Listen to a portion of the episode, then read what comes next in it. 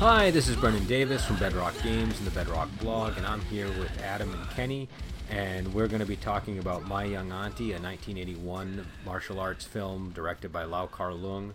This is a film about the Yu family patriarch, Yu Yan Sing, who is dying and marries his servant, Dai Nan, to protect his assets from a scheming brother and sends them to his nephew in Guangzhou or Canton. There, she develops a rivalry with the nephew's son, Charlie, and she dips her toes into a world of Western culture, and, you know, we sort of get this strange blend of Grease and Fists of Fury, I guess. It's a very, unusual film. What did you guys think of it? I enjoyed it. It was definitely a very strange movie. It definitely had that sort of a musical feel to it, and I think it's like a very good way of highlighting, you know, the sort of the hard transition of cultures that you get from people living in China in that sort of time period to a sort of more civilized Western sort of outlook there. I mean, one of the main themes of the movies is the sort of the seniority aspect, right, which is brought up a lot, which is quite an archaic thing. Like, regardless of, you know, the age of a person or the capabilities of a person, as long as they ranked higher than you in the family, then in principle they would be able to lord over you.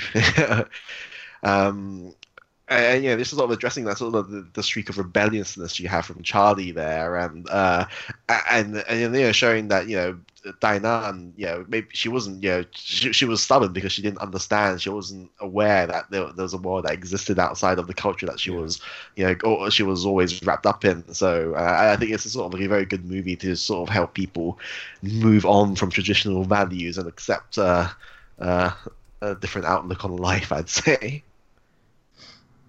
Yeah, I really like this movie too. I mean, it's just a fun comedy movie, and I agree with you on the musical feel. It's like a musical that doesn't actually have any musical scenes; just has the kung fu scenes substituting for where you'd have the dance numbers, basically. But yeah, I mean, and the period feel of it too, I think, added to that kind of old Hollywood musical feel. It was kind of a similar kind of time period, even if it was in a different culture than you generally have for that. But yeah, it worked for me.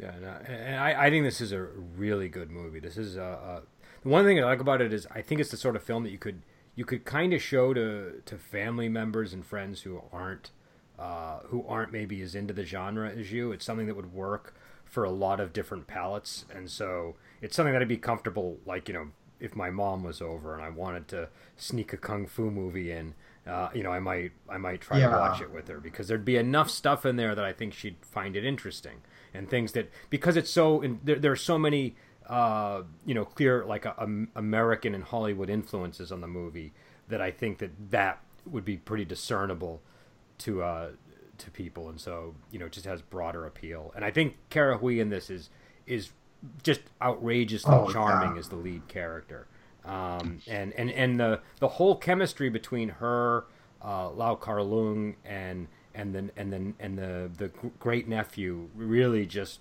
you know, works beautifully. And it's a fun movie. It's like you feel like you've, you know, there's the stakes, like we were talking before the podcast. Nobody really gets hurt all that badly in this movie.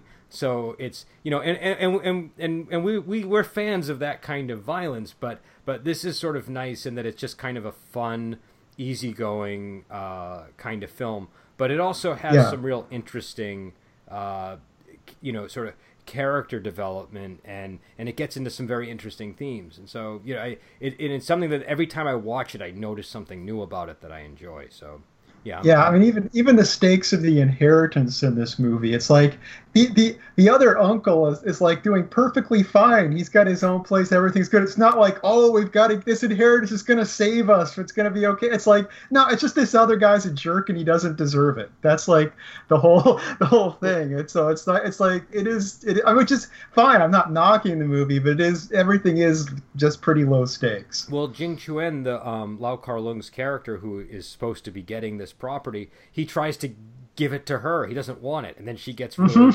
angry and tries to give it to, you know. And then she sort of does what Kenny was talking about. Well, I have seniority, so you know we're going to do it my way. And yeah, so I think yeah, the stakes are fairly low, and that's sort of one of the things that allows you to enjoy so much of the movie. Yeah, because if the stakes were super high, I wouldn't want to sit there and watch a dance number. Or you know, you know, marvel at Gordon Liu's wigs. It would I feel a little bit more.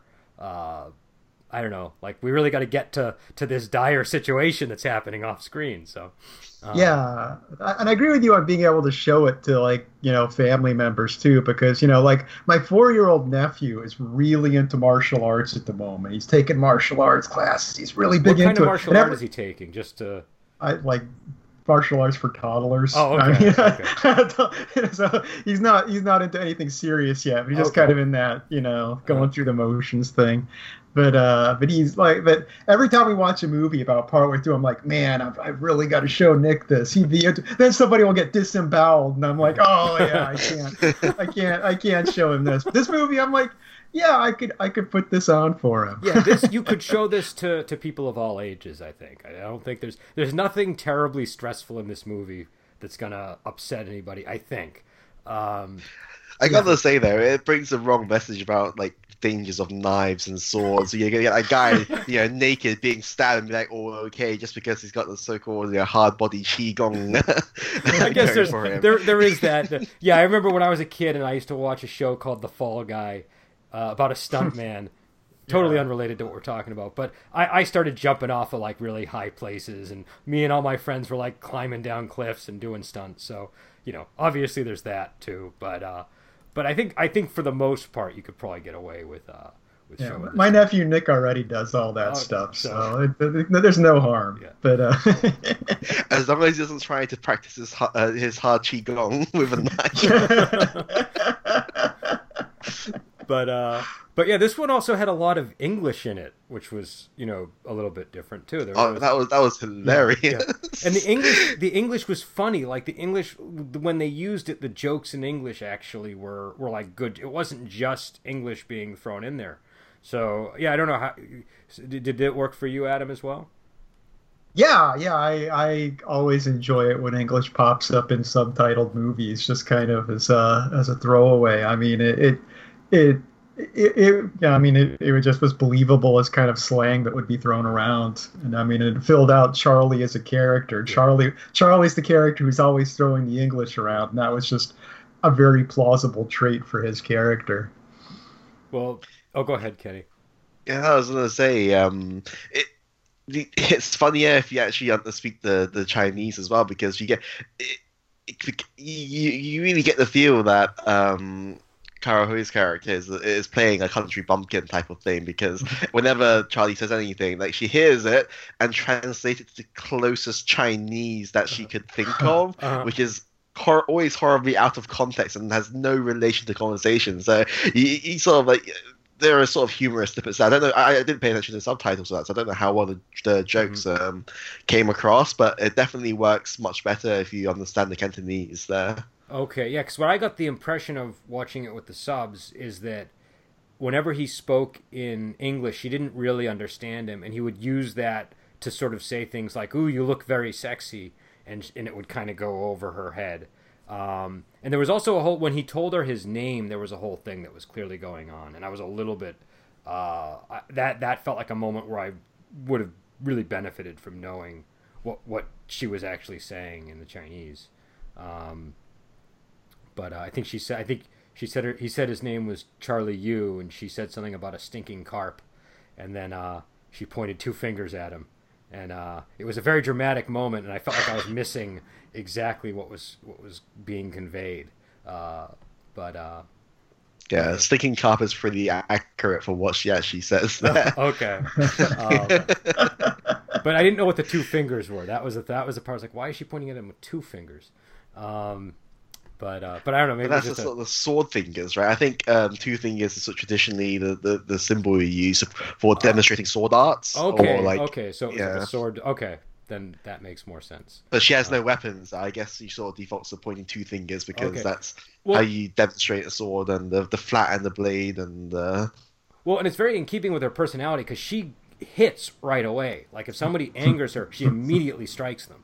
And so like that's like right at the beginning, like right when her and Lau Kar-leung are first meeting on the docks, he says, you know, when he finds out that her husband's dead and he doesn't realize it's his uncle, he says, "Oh, you must, you know, you must be cursed or be under a bad omen because you're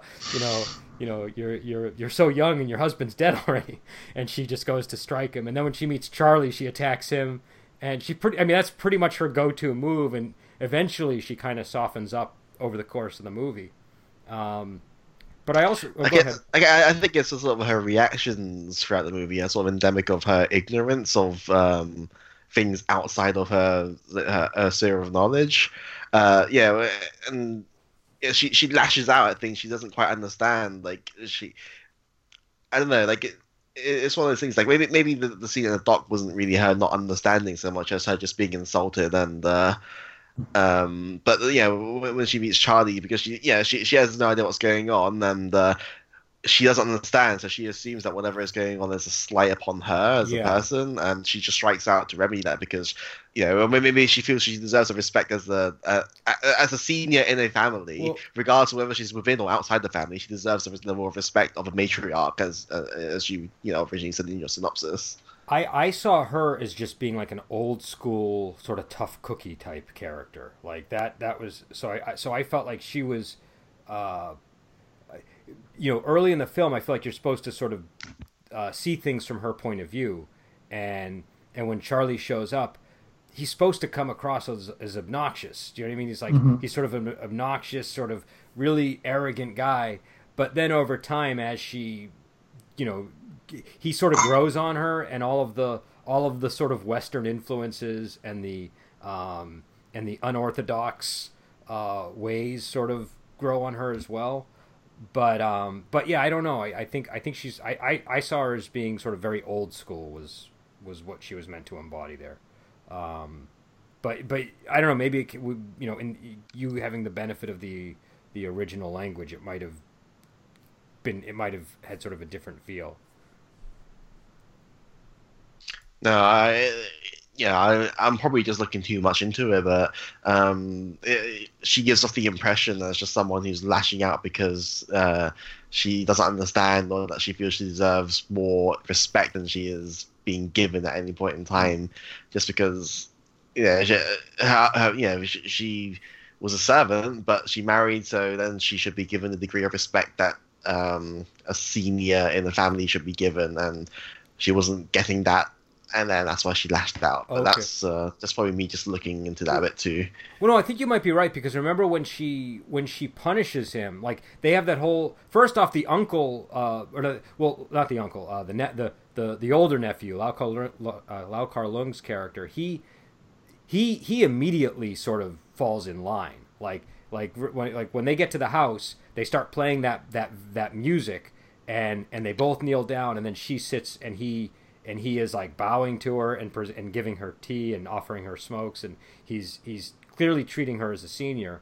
And then he gives her his bedroom, and that's what leads to the whole thing with Charlie the next day, because Charlie comes back with his friends, and he's like this wild guy, and he charges into the room to surprise his dad, and she's in there, and I think he basically thinks she's his dad's mistress or something, and so I think that it's the.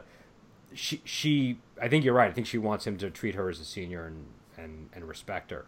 But I also feel like she did a really good job of. She's kind of playing three characters in this movie. She's playing like a servant. She's playing like a senior member of the family, and she's playing a young woman who's really just Charlie's age and being exposed to all these new things in the world, and she kind of manages to juggle all those different personas, and be very convincing when she's playing when each one is sort. It's sort of like each one kind of comes to the forefront at different moments in the movie, and I just feel like when she's playing the matriarch, she's a believable matriarch,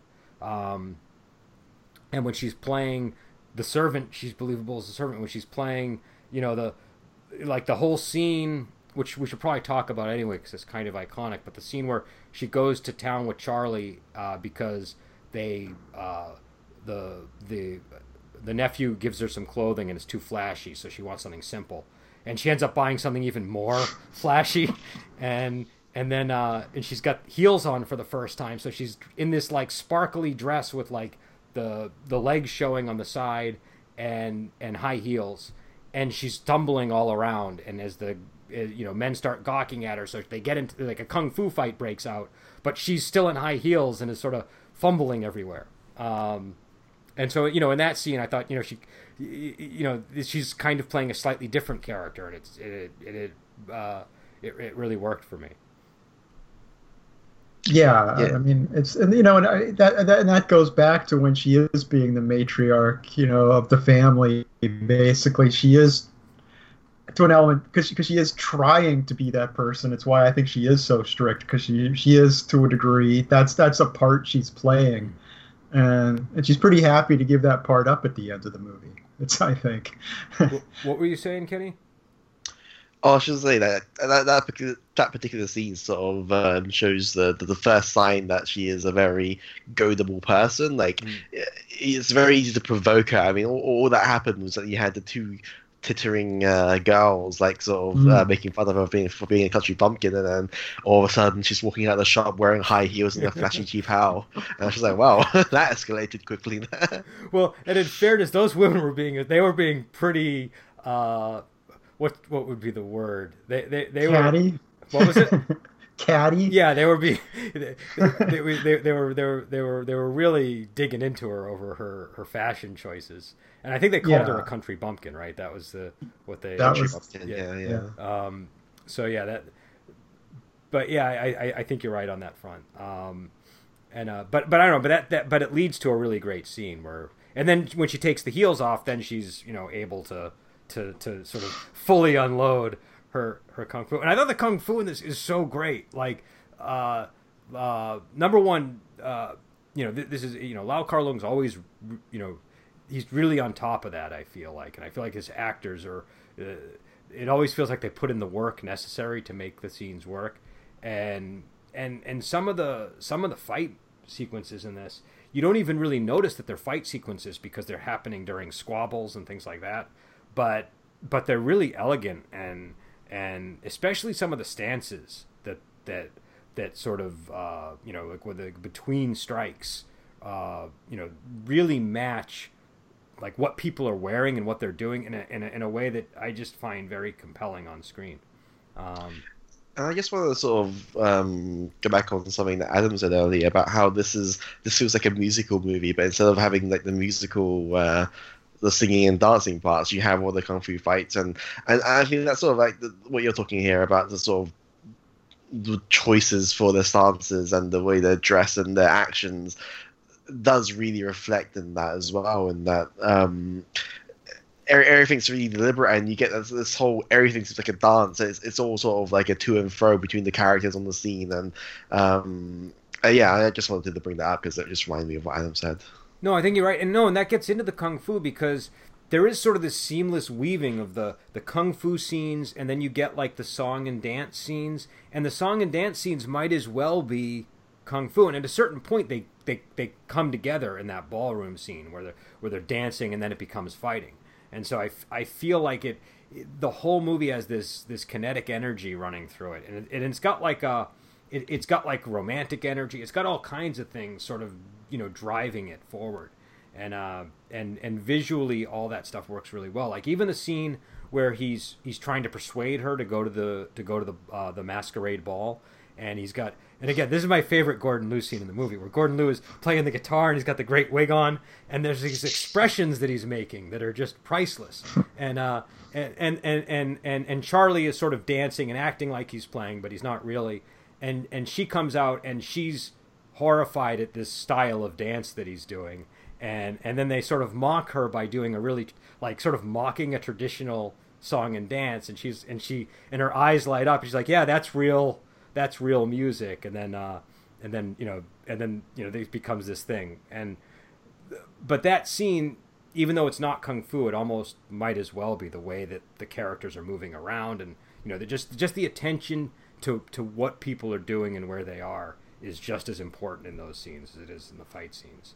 And I fair to say, like, in the sort of scenes where all the castmates show up, they always remind me of, like, the old movies where people are jumping over cars and stuff and, like, rolling over things to get to the rolling over counters to get to the seats or whatever. All sorts of, like, weird, unnecessary, flashy movements, but they all add a bit of flair to the whole situation. Well, it felt, a lot of bits of it felt like an Elvis movie to me. You know, there's, like, that kind of feel. Again, especially that Gordon Liu character. He's got that, the hair... And then even at the ball, they give him that really, that I don't know what it would be, like a Georgian wig, and but yeah, I guess we should probably talk about the ball because it's come up a lot. What was your reaction? Because that's the center of the movie. And I've seen a lot of different reactions to that part of the movie. I'm curious how you guys felt about it. God, that was odd. It was odd, definitely. Yeah, there's a lot of different styles going on. You've got all these kind of clashing costumes going on, and yeah, it did have a very surreal feel to the whole thing. I mean, it's just the choice of outfits for one. It feels like they're sort of dressing to what they think, sort of. Why is that, like medieval French culture would look like? So, well, I think there's some of that. But it was a masquerade ball, so he was supposed to be Robin Hood, and I was unclear on what she was supposed to be. Because at one point it sounded like she might be Juliet, but then she said she wasn't Juliet, and then he gave her the name Delina, and some people were dressed as the Three Musketeers. It was just sort of a. It kind of reminded me of the ballroom scene in Lady Snowblood, that where the climax happens. So I just saw it as sort of, this is like a blend of characters from Western literature and movies, and just kind of like iconic stuff. Yeah, I like too that he gives her the name Delina. He's like, oh, I'm giving you an English name. I'm like, Delina, what? I have never heard that name. But okay. And Robin Hood, I think, what did they call him? Robin Hahn, was that the name that they? Oh, Loban Hahn. That yeah, that's the transliteration for Cantonese. It's actually what I think it translates roughly to, like, Robin Guy, as in, like, not guy, but like bloke, fellow type thing. Okay. Person. Okay. So it's like the English word and then like another word that means guy, basically. Yeah, I think it's just like because hoods sounds like if you stretch your imagination a bit, it sounds a bit like Han. Okay. Right? It does. No, I mean, it flowed. It had a flow to it, but it was interesting because you're watching it and you can hear them say that, but then in the subtitles it's saying Robin Hood. I was thinking the funny little tidbit here is that Hong Kong in Cantonese is Hong Kong, and the only reason why it's like spelled Hong Kong instead of like Hong Kong instead of like HENGKONG is because the person on the ship who was asking like misheard them, and it just got recorded down as Hong Kong and for forevermore. When that's like when no Chinese dialect would pronounce it as Hong Kong. So. It's funny that my family, they went from being Cento Fanti to Fanti when they came here because of the, you know, nope, you're Fanti. Bookkeeping can sometimes, you know, change things, I guess. But yeah, so yeah, I thought the ballroom scene was great. I really enjoyed it. It's a weird scene. I gotta say, like, I didn't actually recognize like the sort of dancing. You know, if we really get into talking about the dancing, is it all feels a bit what they think dancing looks like rather than actually being a dance, if that makes sense. I honestly don't know enough about dancing, especially from, you know, the period I think they're trying to capture, that I could say one way or the other. But yeah, it might just be that they were sort of emulating, because there's a lot of scenes where like Charlie's talking about stuff from Western culture, and he's telling his dad like, no, you want to hang the painting this way. It's like Italian style, but it looks really awful. The way that he's hanging the paint, he's folding the painting in half so that it's like completely concealed, and he tells his dad, no, it gives it an air of mystery when the wind blows. So maybe there is sort of some of that going on where Yeah, there was all kinds of styles of dancing going on in that dance scene at the ballroom, though. Like, it wasn't even like it was any. You couldn't pin it down to any particular period. I mean, no, there was. Yeah, it was all over the place. but I enjoyed that scene, and I liked sort of the way it sort of shifted from dancing to fighting to just like comedy, just like pure sort of slapstick, where his hand's getting stuck in the basket hilt of the sword, and it's just sort of all over the place. And then it ends with them getting arrested on trumped up opium charges, so that the. So quick one on that. So what period do you think this is supposedly emulating? Like, is this supposed to be the 20s or like 50s? I've heard it's the 30s, but I don't know. I'm not 100% sure, because it kind of has like a 50s vibe sometimes. So yeah, like some of the dance moves felt 50s to me in that dance team. But then again, maybe they were kind of swing moves, or I don't know. But yeah, we'll try to find if we can find out after the podcast. We'll put it in the description below. But I've never been 100% clear on the exact time frame. But I have heard 30s. But then they get arrested, and the brother is able to use that time when the nephew has to go and get them out of jail to steal the deeds. And that kind of kicks off the sort of the third portion of the movie where, go ahead. I was going to say that. So one thing about the theft of the deeds was that to sort of highlight the fact that the people of the third grand uncle aren't necessarily that evil. They're bad people, but they're not evil. Is that they left everything else but the deeds. Like, there was. The table was covered with money and like banknotes and stuff, and all that was sort of left behind, and they literally only took the paperwork that they needed to get the properties that they feel they deserved, which it's still not a good deed by any stretch of definition, but the fact that they could have like robbed him blind as well, but they didn't, was and they didn't really harm Choi, the butler. They kind of they just sort of tied him up on a chair on a ladder, and in another movie, he might have just been killed, and they would have found him dying. But I think again, I think the lower stakes in the movie, the sort of more family-friendly approach. But then we and also one more thing, the police commissioners, generals or sergeants or whatever, they were hilarious. So one of them's really, it's one of those simple things that just works no matter, like the really really tall deputy and the really really short like regional inspector or whatever. I forget what his exact title was. And so the tall guy would come in and say something, and then the short guy, you'd see his finger in the screen as he's like, sort of interjecting, and it's clear that the tall guy really kind of knows what's up, and the shorter guy is just kind of clueless. Well, it's always a great technique when you have the guy who wants to command authority, but he's continually got to be getting his prodding from the guy in the background behind him. That's just a timeless comedy bit there. Well, especially when they're trying to be crooked too, like they're trying to, like they're charging people. They've clearly been bribed or something, and and he doesn't even know like the basics of the laws. He doesn't know whether he can detain people or. So it's a pretty funny scene, and then the nephew comes in, Lau Kar-leung comes in, and because they're in costume, he mistakes them for foreigners, and so he thinks that there's a lot of scenes like that where just a simple change in hairstyle, somebody is not recognized by people that should be able to recognize them. I agree with you. I think that scene's really funny. And it's also, I think it's one of the last moments we get to see Gordon Liu's incredible hair pieces, and then it gets into the next leg of the movie, which is sort of they assemble the other sons of the deceased brother, who are all old and arthritic. It looks like. So, So the music in that sort of like the scenes where they're sort of walking around like gathering a gang, or a gang, but the three other brothers, like it sounds really familiar. Is it has it shown up in any other movie? Yeah, that's shown up in other movies for sure. Yeah, that's sort of like the thumping, sort of like the rumbling beat and the guitar. You know what I mean? Yeah, that's definitely shown up in other movies.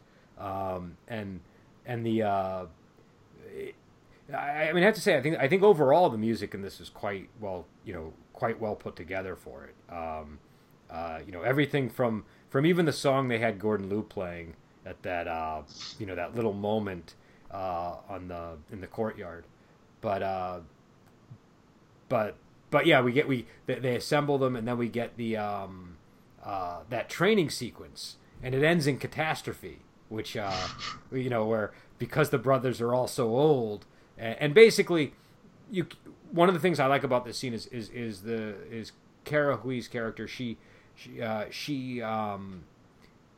sort of acting as the leader of the family, and she's sort of coming up with the plan for how they deal with the brother. She's got the map of the brother's estate, and she's got like a whole sort of training regimen prepared for them, and then how they're gonna sort of make their move. And she's got everything sort of all. She's like the general of the family, and.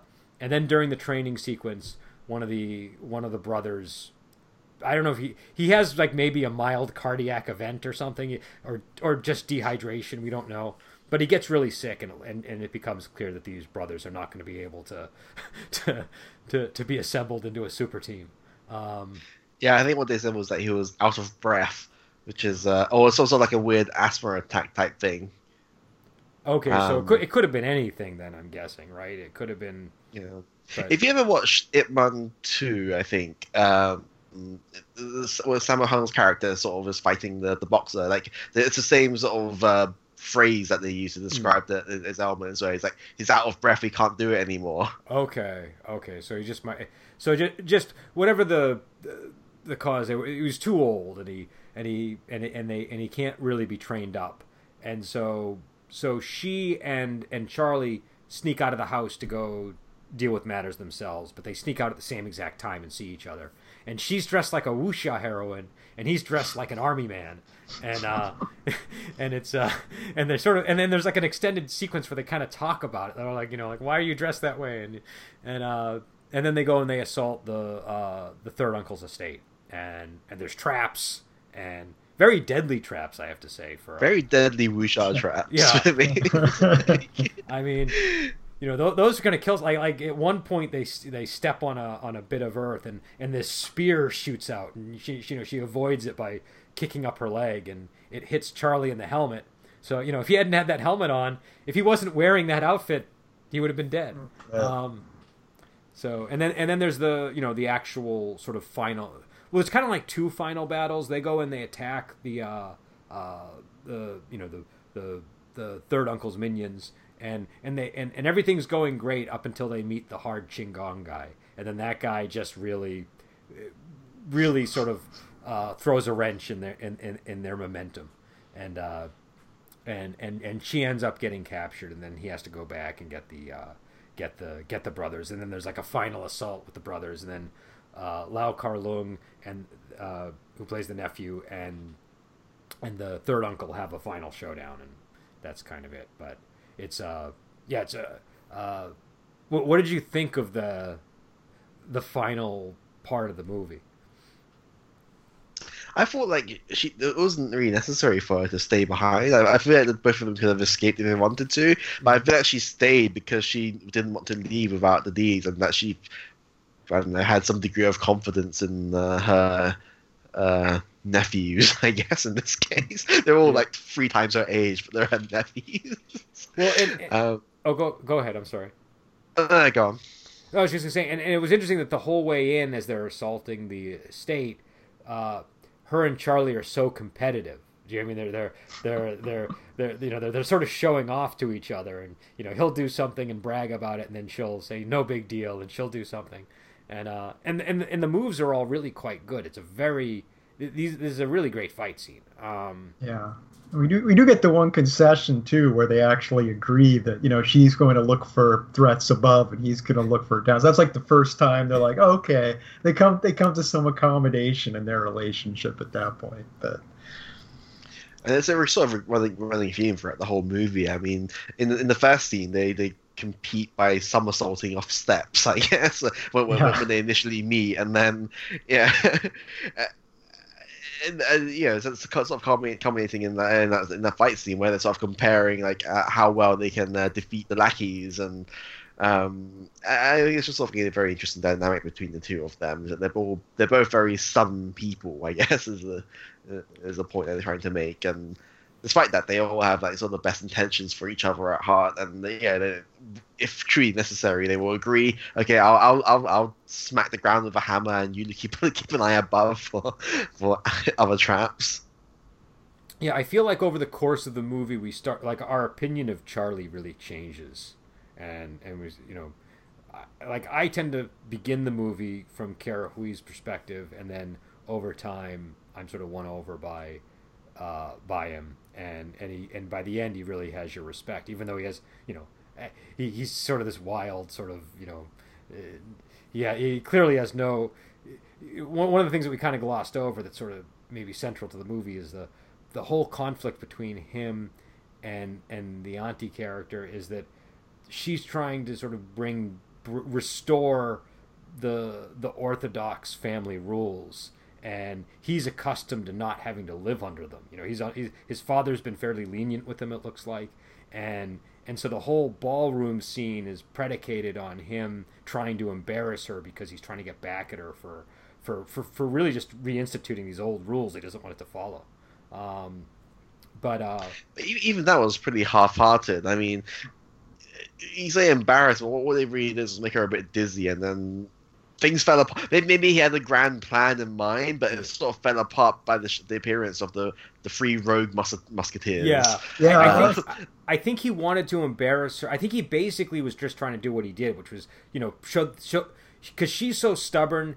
You know, he says he basically traps her where he says you can't dance, and she says no, I can dance, and you know she can't dance, and so the embarrassment is that she's just made this statement that she's going to dance, and then she clearly, when she gets there, she's getting thrown around like a rag doll. She has no idea what she's doing with these dance moves.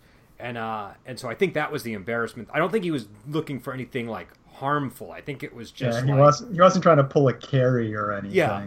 I think he was just trying to get back at her because there's a whole scene where like when they first meet, they have this big fight with each other, and they destroy. Like, so at the start of the movie, Lau Kar-leung brings her into the estate, and he's like, "This is my studio, and this is the shrine where I pray every day, or I offer incense every day."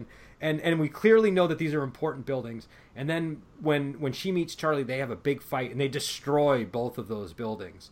And she puts all of the blame on Charlie, which is kind of unfair, actually, because she's equally to blame for. But she claims seniority and says, well, as the senior of the family, I would never do that. So, you know, we need to punish him. And then she...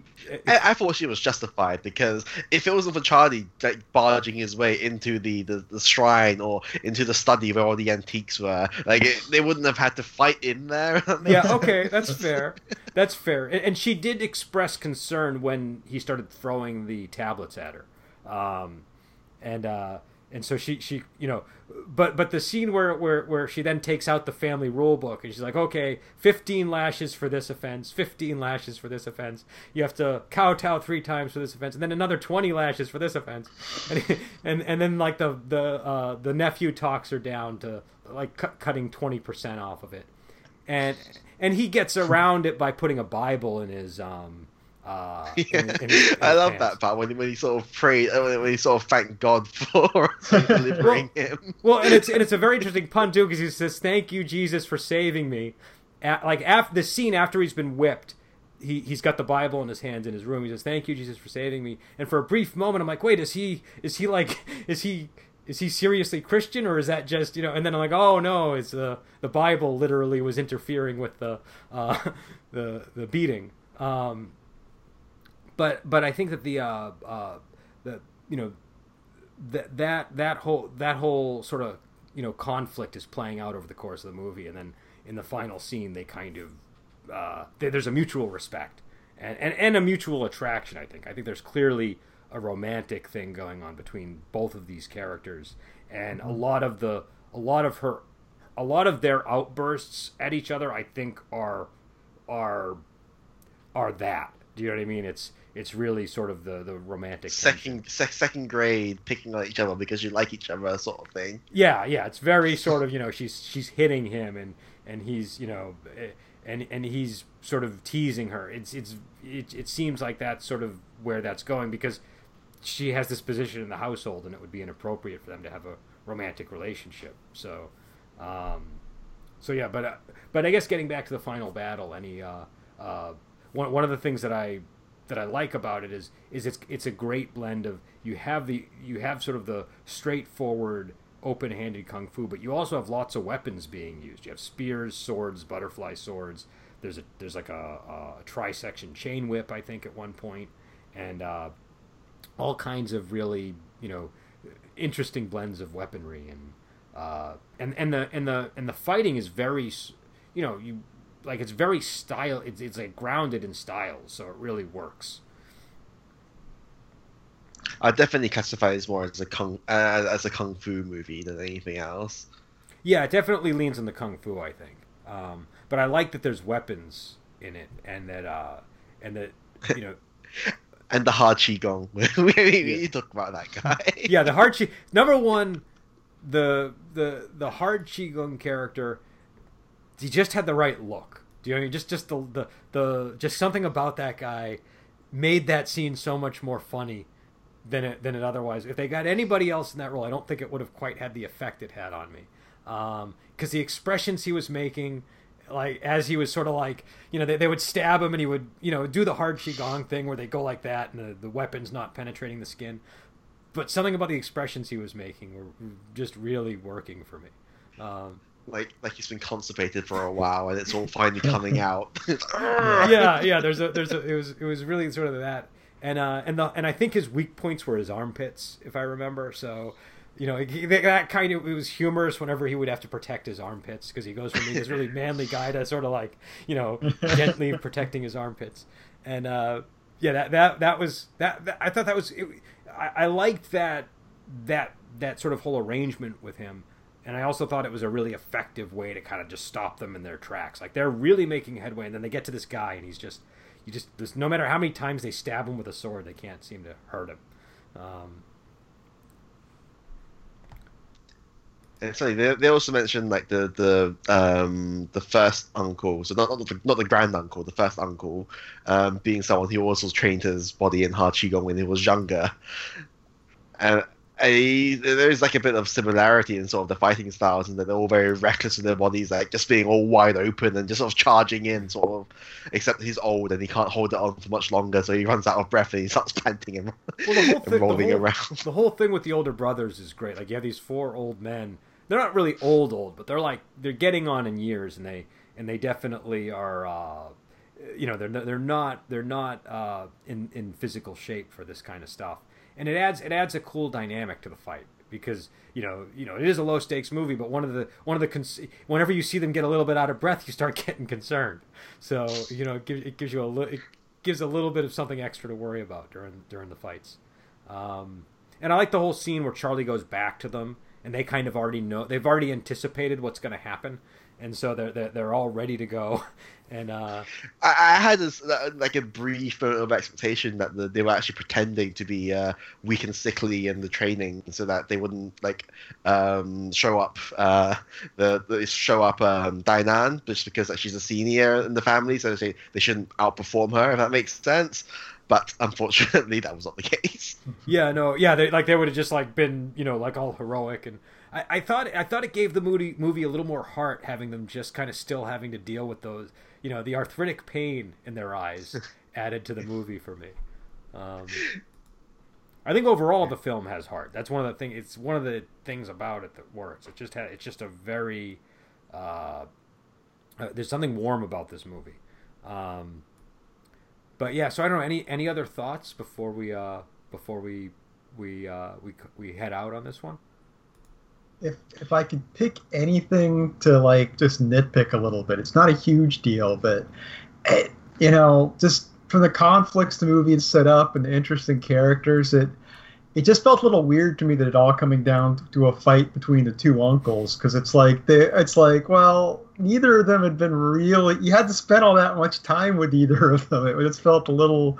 Oh, it's okay. I thought one of the other characters might be like Charlie, the critical one. Yeah, but I mean, it didn't ruin the movie by any means. But it's just a little nitpick to throw out there. And he was the director, so that might have been, you know, that might have been, that's true. I don't know, Kenny. How did you feel about that one? I feel like the third grand uncle was sort of tricked into it by Charlie sort of quick talking there. That's true. That's true. Yeah, I think by time, like, he's sort of given, like, he is a man of, like, with a bit of pride in him, I'd say, the third grand uncle. Like, if he says something, I think he keeps to it. Mm. And he's not like a hypocrite who acts in the background and is doing shady business type of thing. Like, he's always very upfront about what his goals are. He wants to take control of the estate. He even told the second brother, when you die, I'm going to take over your estate. Yeah, I guess he is pretty upfront about it, now that you mention it. Yeah, he's... Yeah, I will actually buy that. Yeah, that Charlie is the one that does set that fight up. So that does change it a bit, looking at it from that angle.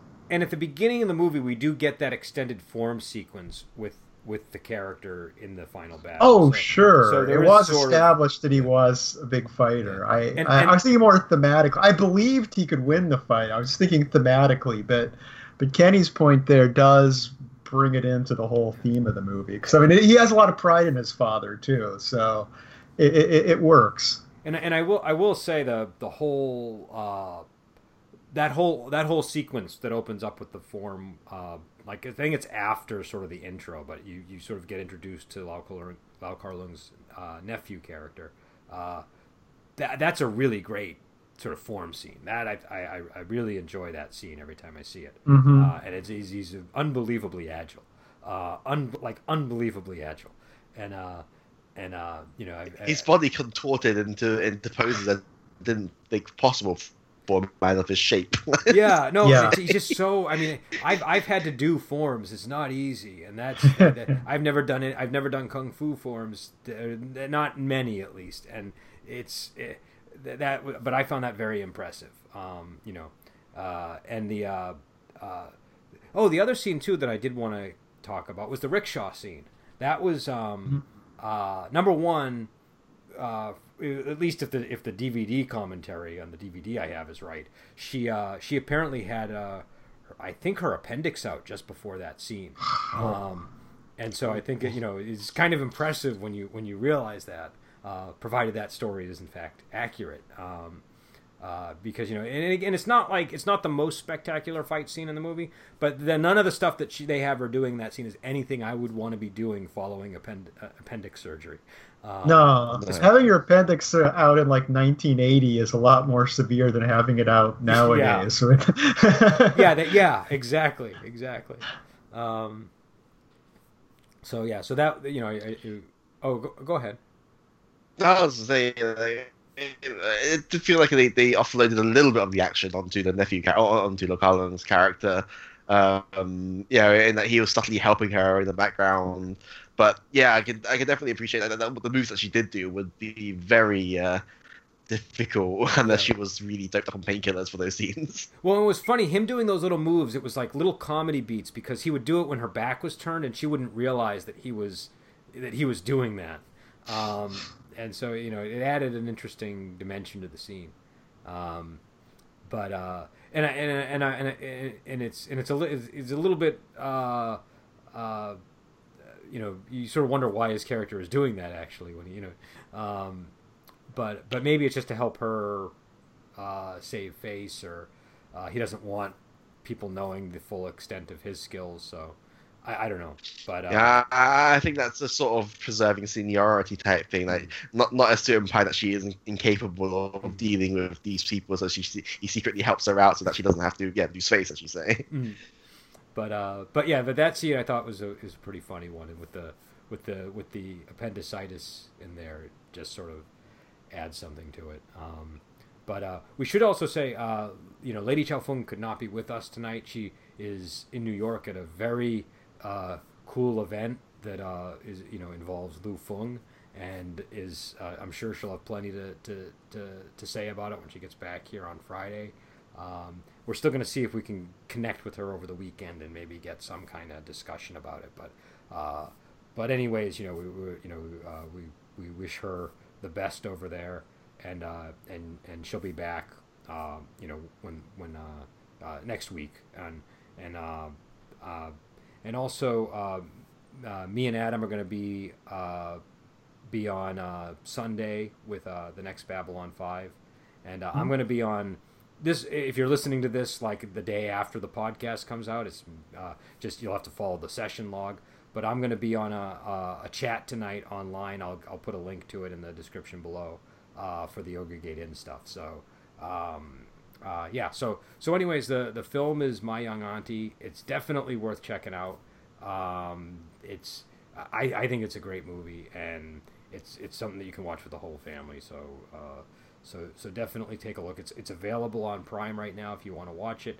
I got the DVD, and it was not expensive, and it's a great deal. So it's one of these things that's totally worth getting on DVD if you can. So we will be back on next week, and until then, we will talk to you later.